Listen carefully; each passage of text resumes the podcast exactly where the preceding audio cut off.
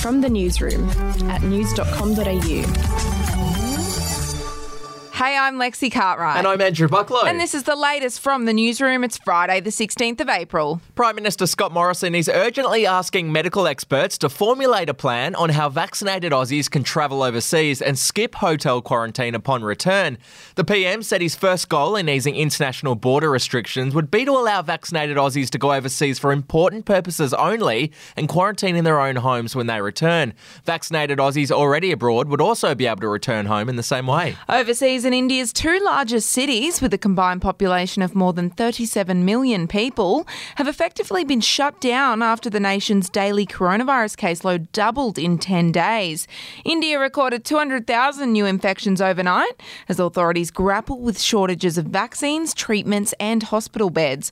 Having let its guard down with religious festivals, political rallies, and crowds at cricket matches, India is experiencing a vicious second wave, recording almost 2 million fresh infections this month alone. To sport now, and Steve Waugh may have retired 17 years ago, but he's still winning cricket competitions. The former Australian Test captain has taken out Wisden's Photograph of the Year competition for an image that he took while travelling through India last year. Waugh captured a group of children playing cricket in sand dunes, with the snap beating out almost 300 other entries to claim the top prize. We'll be back in a moment. Hey, I'm Felicity Harley and I host Healthyish, where we chat to experts, influencers, and people in the know from around the globe to arm you with the knowledge to make healthier decisions for your mind, body, and soul. I think if we're going to be focusing on health, like sleep is probably the biggest component Oh, of that. I, I think sleep is the cornerstone. Like choose the harder option because I've never woken up and gone, I regret that run that I went at 4 a.m. I've never done that. Search for Healthyish and Extra Healthyish wherever you get your podcasts.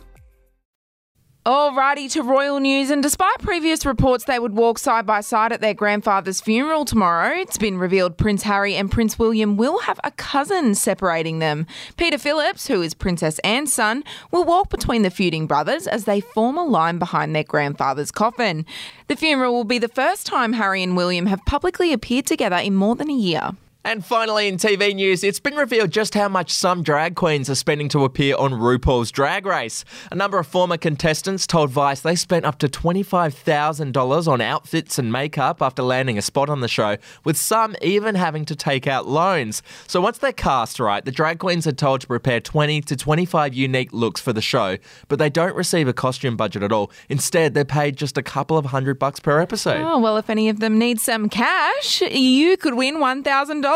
Play our daily news quiz at news.com.au forward slash quiz, and that cash could be yours. Seamless segue there from you. That's it from the newsroom. We'll be back over the weekend. Your headlines from news.com.au. Are you ready to get an inside look at crime from someone who has investigated some of Australia's worst crimes? It was like Aladdin's Cave. The luminol found bloodied footprints and bloodied handprints on a wall. So it's Yeah. just like a horror movie. Former homicide detective Gary Jubelin sits down with cops, crims, addicts, victims, small time cheats, and big town lawyers as they tell their incredible stories. My house got raided. Next thing you know, I got bail refused. Next thing you know, I'm on a truck to Parklea Prison. Listen to I Catch Killers early and ad free on Crimex Plus on Apple Podcasts today or wherever you get your podcasts.